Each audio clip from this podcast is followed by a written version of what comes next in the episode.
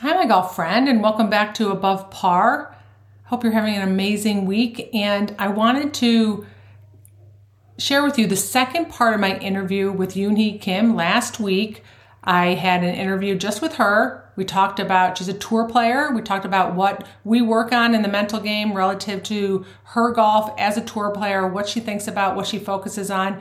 And then this part, of that interview was the q&a section. This is where members of my academy got to ask her questions and i thought they were really insightful and useful questions that i know my group got a lot out of it and i wanted to share the q&a section with you on questions they had for a tour player on what she focuses on what she works on what she finds important and how she manages her mind out on the golf course.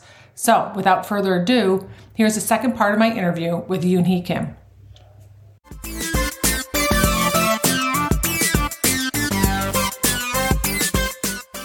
So if anybody has any questions about Yoonhee's experiences or you want to ask her what it's like to play on the tour or how she manages anything, this is a great opportunity. And Pat, I'm going to pull you out. So Pat She's an avid golfer, really good athlete. I actually played golf with her this past weekend when you were texting me. I was playing with Pat uh, oh. in uh, West Virginia. Pat, I remember you on a call, and I remember you making the comment that that you would be confident like confidence would be yours to be had if you got your handicap down to that level. Like you couldn't imagine that someone would lack confidence or have any fear. You thought it only was something that you experienced at your level. What do you think now after hearing what Yoonhee has to say? It, it's uh, it's an eye opener. yeah, it's it's uh, pretty amazing to realize that that level of player has the same issues that my level experiences.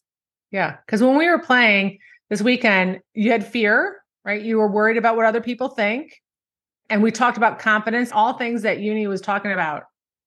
So can you imagine what do you think about her worrying about what other people think at her level?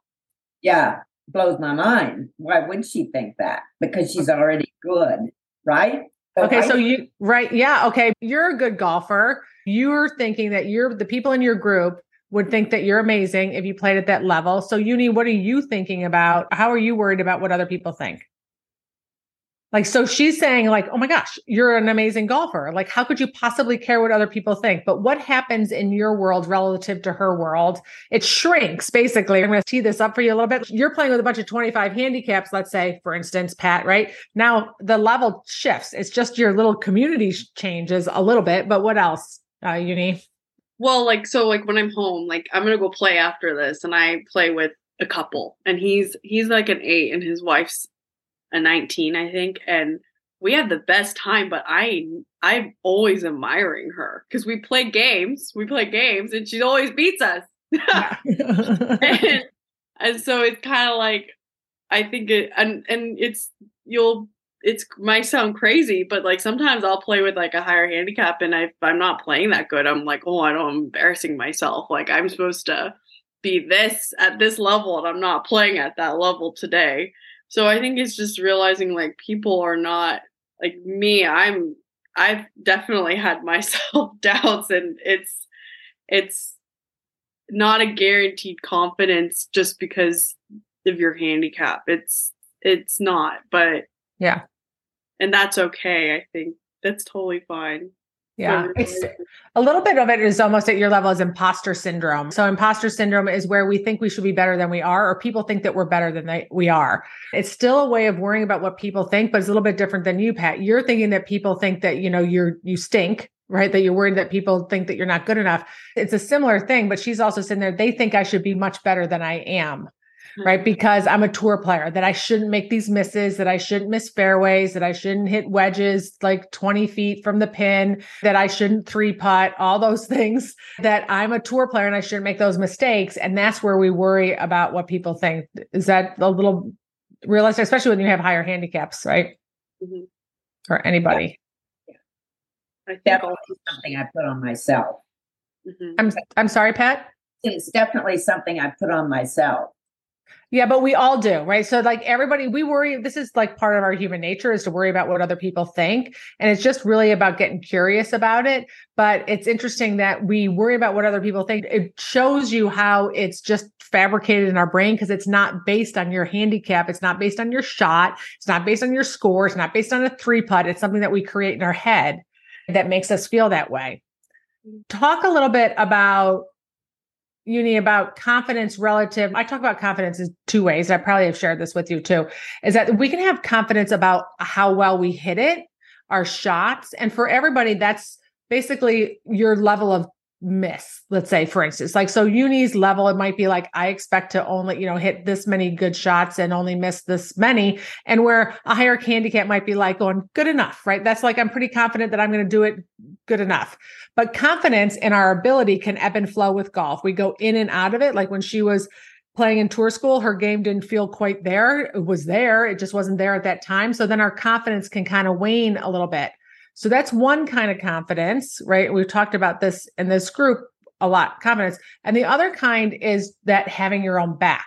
That's a different, like, it's like, I'll figure it out. I'm going to have my own back. I'm going to be patient. I'm going to talk kindly to myself. I have total confidence that I'll figure it out. Two totally different things. Mm-hmm. So, one you can have, the second one you can have all the time. But the first one, relative to your ability, is going to ebb and flow. And we got to surrender to that a little bit. And that's basically in my opinion, Yoonhee, I want you to share about your confidence relative to your skill is just something that we have to accept a little bit in golf. And then it just shows us where we need to put in some work, right? 100%. Hmm, yeah. 100%. I think like that, the second confidence of like, I'll get it together no matter what is like relies on like how much you've worked or like what you trust in yourself. Mm-hmm. But I think that first one that's going to ebb and flow, it's like, that's where you kind of have to stare yourself in the mirror and be like, what do I need to work on? Like if I'm hitting my wedges 20 feet from the pin, for me, that's really bad. That's any lo- anyone at my level is like, it's not okay. Right. But I like on the course when I'm playing, everything's okay. Like that's kind of where I'm like, everything's okay. But then afterwards is when it's like, it's not okay. Let's go to the range and figure it out.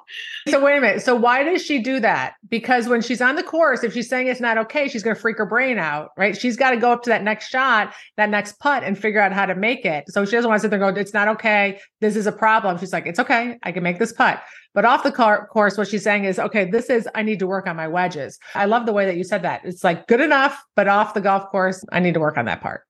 Don't get me wrong I've had hissy fits on the course and I've been like, it's not okay. This is like not okay. I've had hissy fits and like realized like it does not help me at all. That doesn't help. So it's almost like it's Kathy and I've talked about I can't fight with reality. I've hit the shot. Like a, a thing for a tour player for me, getting a bogey on a par five, I literally I want to lose it sometimes. Like I it's just because par fives are where we like they say statistically a tour player has to score. Yeah. Like that's so like sometimes in the beginning of the season, I was putting so much pressure on myself. Like, how could you do this? What's wrong with you? How could you get a bogey? But it's like, I'm human. I'm going to make mistakes, and that's like totally fine. And then something that, like, I have to say before I forget it, Kathy was like, that Pat said that kind of made me think was like, when I played with the LPGA girl and I was really struggling with, like, oh my gosh, I don't want to embarrass myself. Kathy and I had a really good conversation about how she I think you asked me if I was I don't know if it was perfectionist or like what the word was, but I almost was trying to control what someone else was trying to think of me. And it's like I can't control what anyone else thinks of me. Like I could be so nice to someone they could not like me or I could be kind of not nice and they could really like me. Like you never know like what someone's going to think of you. Like you can't control what someone else is going to think of you and I think that really helped me get like a different perspective because I do think I care in general in my life. Like I want people to like me, of course. So that kind of changed my perspective of like on the course, like I can't control what like other people think of me. Like I might just rub someone the wrong way. You're like, I don't know, like without thinking of it. So yeah, you can do. You could hit your wedge like four feet, and they could sit there and go like, "She doesn't hit it close enough." Like we don't know what is in people's brains at any given moment, right? So the only thing that we can control is our thoughts about ourselves at any given moment in time. It is though. It is a little bit of a battle, in, and I'm not going to say battle. It is an awareness that our, our brain is going to do it. So when it does it, when it goes and like, oh, I'm worried about what they think, we just put it in check and bring it back around because that's what our brains like to do is we compare ourselves to other people and we do kind of project into their heads what they're thinking. But i also say that what we project into someone's head and what they're thinking is what we are thinking about ourselves. So that's always good intel and some work to do. So all right thanks pat for that. Karen? Yes i have a couple questions. The first one i'd like to follow up on the hissy fit um, the hissy fit comment what uh, what tools, uh, tips, techniques do you use? Because it sounds like maybe anger and disappointment, or maybe some emotions you're feeling at the time. Um, well, how do you pivot?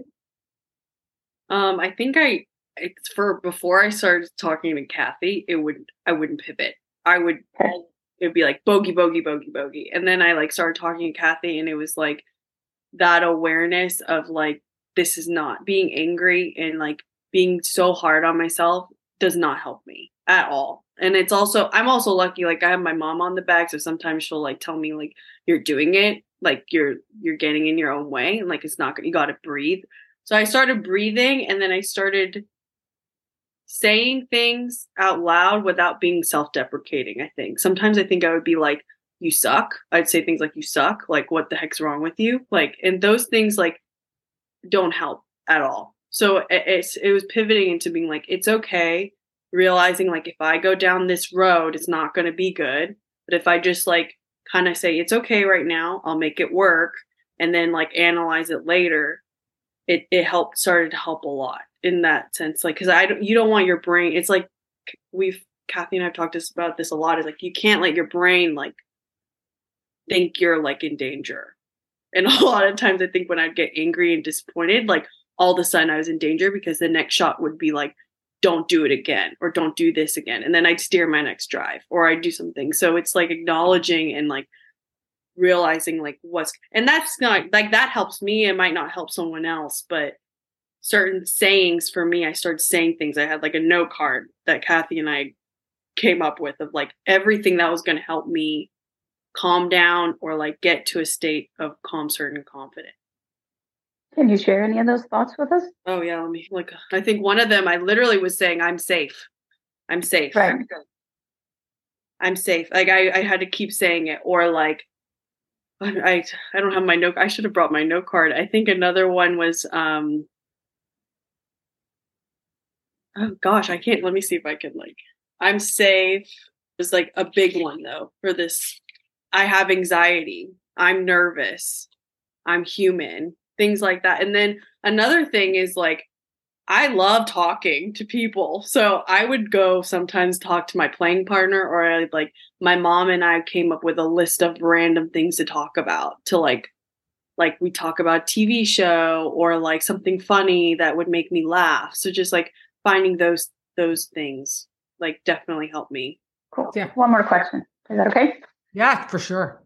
Okay what based on what like all the things you've learned this year or not just this year but especially this year in the growth what's the one piece of wisdom you would go back and tell your 12 year old self to help that little 12 year old girl as she's growing up i think i'd tell my 12 year old self like just enjoy enjoy it i mm. think like there was a really big part of like a couple years until like the like like even last year I was not enjoying really what I was doing. It was just like so stressful and it's like have perspective and realize like you're playing golf and even if you're not doing well, like you're playing golf. Like how lucky are you to like do that? And like I think ever since I've had that grateful mindset, it's changed the way I've looked at the game too and how lucky I am to do this. So like be grateful and realize like enjoy it enjoy the time. This isn't going to be forever. I don't know what's going to happen tomorrow but i can enjoy today.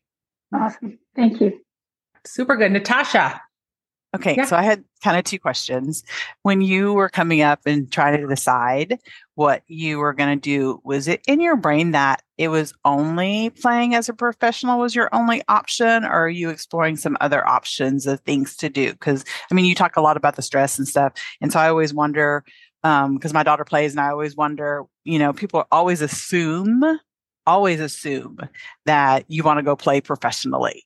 And so I'm wondering if that was something that you experienced as you came up. And then I also wanted you to um, kind of talk just a little bit about how you manage some of the financial um, things related to this, because I do have a friend who um, plays on that same tour. And I know her dad caddies for her, and I know it's a struggle for her. So I'm kind of curious about how that how you manage that. So, um, first question, yeah. So my my it was kind of my parents kind of let me choose whatever I wanted to do. So like I didn't like they never forced me to play golf at age 10 i started playing tournaments i was getting i liked it because i was like getting better and better um and so then it was like okay i got a full ride to go play college golf and then i was like okay well now that i'm do i already now that i'm doing this like it became i really want to turn pro after college so i think for me it wasn't like there was nothing else in sight for me um because even when i was at the lows of lows i like still wanted to play. So that's where I was like, I must really like this sport because I still want to play. Um, so for me, it wasn't really any, there wasn't really any other thoughts besides that. Um, uh, but, and then the second question financially, I've been able to like get like a clothing sponsor. I've had some sponsors and then also I work um these there's a company called Backswing Golf Events, and that's helped me like really support my career. And it's a really good way to support myself on the off season. And they're basically charity corporate events, and they hire like a pro to go help like fundraise for that day. So that's kind of like what I do in the off season. Um, and I mean, I've been really fortunate. Like my golf course um, is basically like another sponsor. Like they help me give me a free place to play. So I've been really lucky in um, the support I've gotten as well. I hope that answers the question. yeah, absolutely. Very good. Thank you. Yeah. I think one of the things too that people don't understand when I was teaching for a living, I'd watch people hit short game shots that like a flop shot and they can't hit a flop shot. They should just be like bumping it up there. They could put it on the green and get it closer, right? Or and I know you've witnessed this too. And sometimes when you're playing this like the best shot to do. And my question to them when you've when you've played golf for a living, you're you it's hard for amateurs to comprehend that each shot is money. Like every single decision you make is money. Like to me, it was like a, I used to think of it in a tank of gas. Like, okay, each shot was like a tank of gas. Not, I don't know how much it was divided, you know, the, the breakdown, but and so your decisions would be based on knowing that you were, if you made a poor decision or if you took a risky shot and it wasn't worth the reward, it could cost you money or a cut or, you know, your income, right? Just even to me, it was like getting to the next tournament. So I'd ask amateurs, I'm like, if I had to give you a million dollars to get this ball on the green, what would you do? What's your smartest move at that moment? Um, which is a useful way of looking at because nobody can really comprehend that really you only make money if you play well and that in itself is is stressful and you can have a great year and come back out as like i was telling somebody it's very much like being an entrepreneur it's like you run a business and you you only um you know you don't know the next year if you're going to have business again right you don't know if your game's going to be there or you're going to have your income it's not like a regular professional athlete who has a salary it's the most challenging part that's why i think tour players you have to be mentally strong because of those different pressures about playing each shot is money, especially once you make the cut. I want to ask you about that. There's like two stages when you're playing in a tournament, and you speak for yourself. But like one, the first stage is you want to make the cut because if you make the cut, you're going to make money.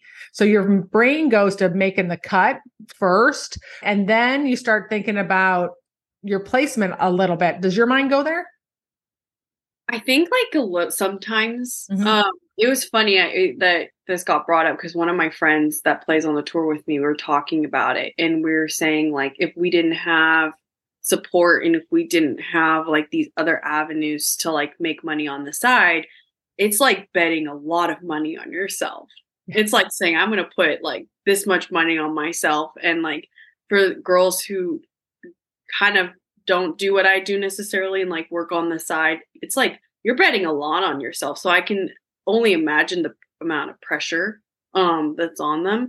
And i think i was putting my pr- that pressure on myself as like i want to just play as good as i can and like make as much money as i can and then i i think it shifted for me a little because then it became like i need to get as many points as i can because money list and points weren't like correlate necessarily like like exact because some yeah. tournaments might have more money than others So for me, it became like I need to get as many points as I can because like once I shifted from like making cuts, like I was consistently pretty much making cuts. It became okay. Well, if I do good in points and I'm making money and points, so like how high can I get on that list? Um, yeah. Which would kind of lead to like some not so great final rounds. yeah. Yeah, it is. It is a that is the hardest part, right? Is like getting once you make the cut, then you're going to the like points or money. Like I didn't have points at that time, but it's kind of like there is a something that you're quantifying in that, and then keeping your brain in that present moment and staying confident, confident, not getting ahead, not starting to add it up before you get there, or getting excited about a good round and not trying to blow it, or putting pressure yourself on one that you're a little bit behind. It is about kind of surrendering to the ride of the game and just like my job is to stand out there and hit as many shots from my preferred state, slap my score up on the board, and that's the best I could do. And just be really aware of all the little thoughts that pop into our head when we start focusing on results, which is really what you were talking about right there, right? Is focusing on your results one way or another. Yeah. there was one pro am I played in, and the guy I was playing with, he was hilarious, but I could hit it to like stick it. He'd be like, "You just need to focus a little more. Just focus." Like as he was joking around, but like focus. You could have hit it in the hole, and it's like, I think like it made me laugh. Like it was a great like laughing point for my mom and I to talk to that week. But it also was like, yeah, focus on like what this shot right now. Because I think I can get ahead of myself too. It was like, oh well if i bogey this hole then like this is going to happen. And if i do this then this is going to happen. And it's like i can't control what other girls are doing. Like some girl could have the round of their life and win. Like you you just don't know what's going to happen. So yeah. just focus on like what you need to do right now. yes. Yeah. You know, and I we talked about focusing in this group, we talked about focusing on results where our brain goes ahead and starts adding up our score one way or another. Your brain does it too, right? Mm-hmm. A hundred percent. Yeah, I know exactly what I'm. What my score is. I know exactly what I'm crazy. I I know exactly what every girl in my group has done the whole round. Uh, that's just how my mind works. Uh, yeah, and it, and the thing is, it's not ever a problem unless it takes you out of the present moment right? It's not a problem if it doesn't put pressure on you. It's not a problem if it's just information and your brain's like likes information. But if it's like, oh crap, they're playing better than me and now I need to change something up or oh, you know, I know I need to make some birdies coming in. By the way, before I let you go cuz she's got to go play golf, can you make a birdie on demand? Like if you sit there and go, I need it, I need to make a birdie here. Can you I saw your eyes get big. Like you know that saying we we all do it like I need to make this putt I need to hit it on the green. I need to make a birdie. Birdie. I can't make any bogeys coming in. I have to shoot a number. Is any of that useful for you? And if so, how how do you make it useful? Uh, I don't really think it's really hard to be like, I need to make a birdie and I'm going to do right now. I think yeah. like I've said it and it might not, it it does not happen every time. Like you can control things. Like what if a gust of wind comes right when you're hitting, right? You you just never know. Like things can happen. But there is something in me that like on those last couple holes, I just dig deep. I just want to dig deep and like finish as strong as I can. And some days that's finishing with par. Some days it's like a bogey. It's just finishing as just really digging deep. yeah. So for uh, you, digging deep, does that create more focus for you? Is that what happens or determination? What do you think is the emotion that comes with dig deep? It's determination. Yeah. I think for sure. It's like sometimes I found I have found that like when I get into that like I need to dig deep right now, it's there's a different level of determination that comes. And I think we've talked about this as like how can I get that the whole round? Maybe. Yeah. for me, it's always been like that my whole life is like those last three holes. I, I don't know if it's that I know that it's the end is coming, like the round is coming to an end that makes me go, okay, focus, like you're tired, eat something, go and go finish as strong as you can, go as low as you can, kind of yeah. thing. Yeah. And that's useful for you? I think it's useful because yeah. I, I, don't think I'm putting pressure on like I have to do this. I think when yes. it's pressure of I have to do this, then it could be bogey, bogey, bogey finish. But when it's like, okay, like let's just go as low as you can, it's not pressure. It's just I'm gonna try my best to finish strong kind of yeah thing. and that is a perfect way to wrap this up because that's what we talk about when we and talk about pressure is most people don't perform well under pressure because that comes from i have to or i need to so it's not it's it's not pressure it's flipping it and digging deep, as she says, and turning it into motivation and determination, where other people might feel pressure and then they can't perform well because pressure in our body doesn't allow us to swing freely and think clearly. So those moments are about figuring out how to pivot to determination versus pressure. And I think uh, it, that does a little bit that comes with practice and awareness and just seeing what works for you guys. But that's ultimately the goal. And I'm going to get you out of here right at one o'clock which is perfect. But Yoonhee, thank you so much for coming and joining us and sharing your experience. And I really appreciate it. Thank you all for showing up and asking her some questions. They were awesome questions. And I know I will be staying in touch with you, but uh, you, everybody I'm sure here wishes you the best of a 2024. Thank you. It was nice to meet you all. I hope uh, you got some nuggets. Yeah, I'm sure. I'm sure they did. Yeah. All right, Yoonhee, I'll let you go. Thank you so much. Everyone, thank you so much. Okay, I'll talk to you later, Kathy. Okay, sounds good. Bye.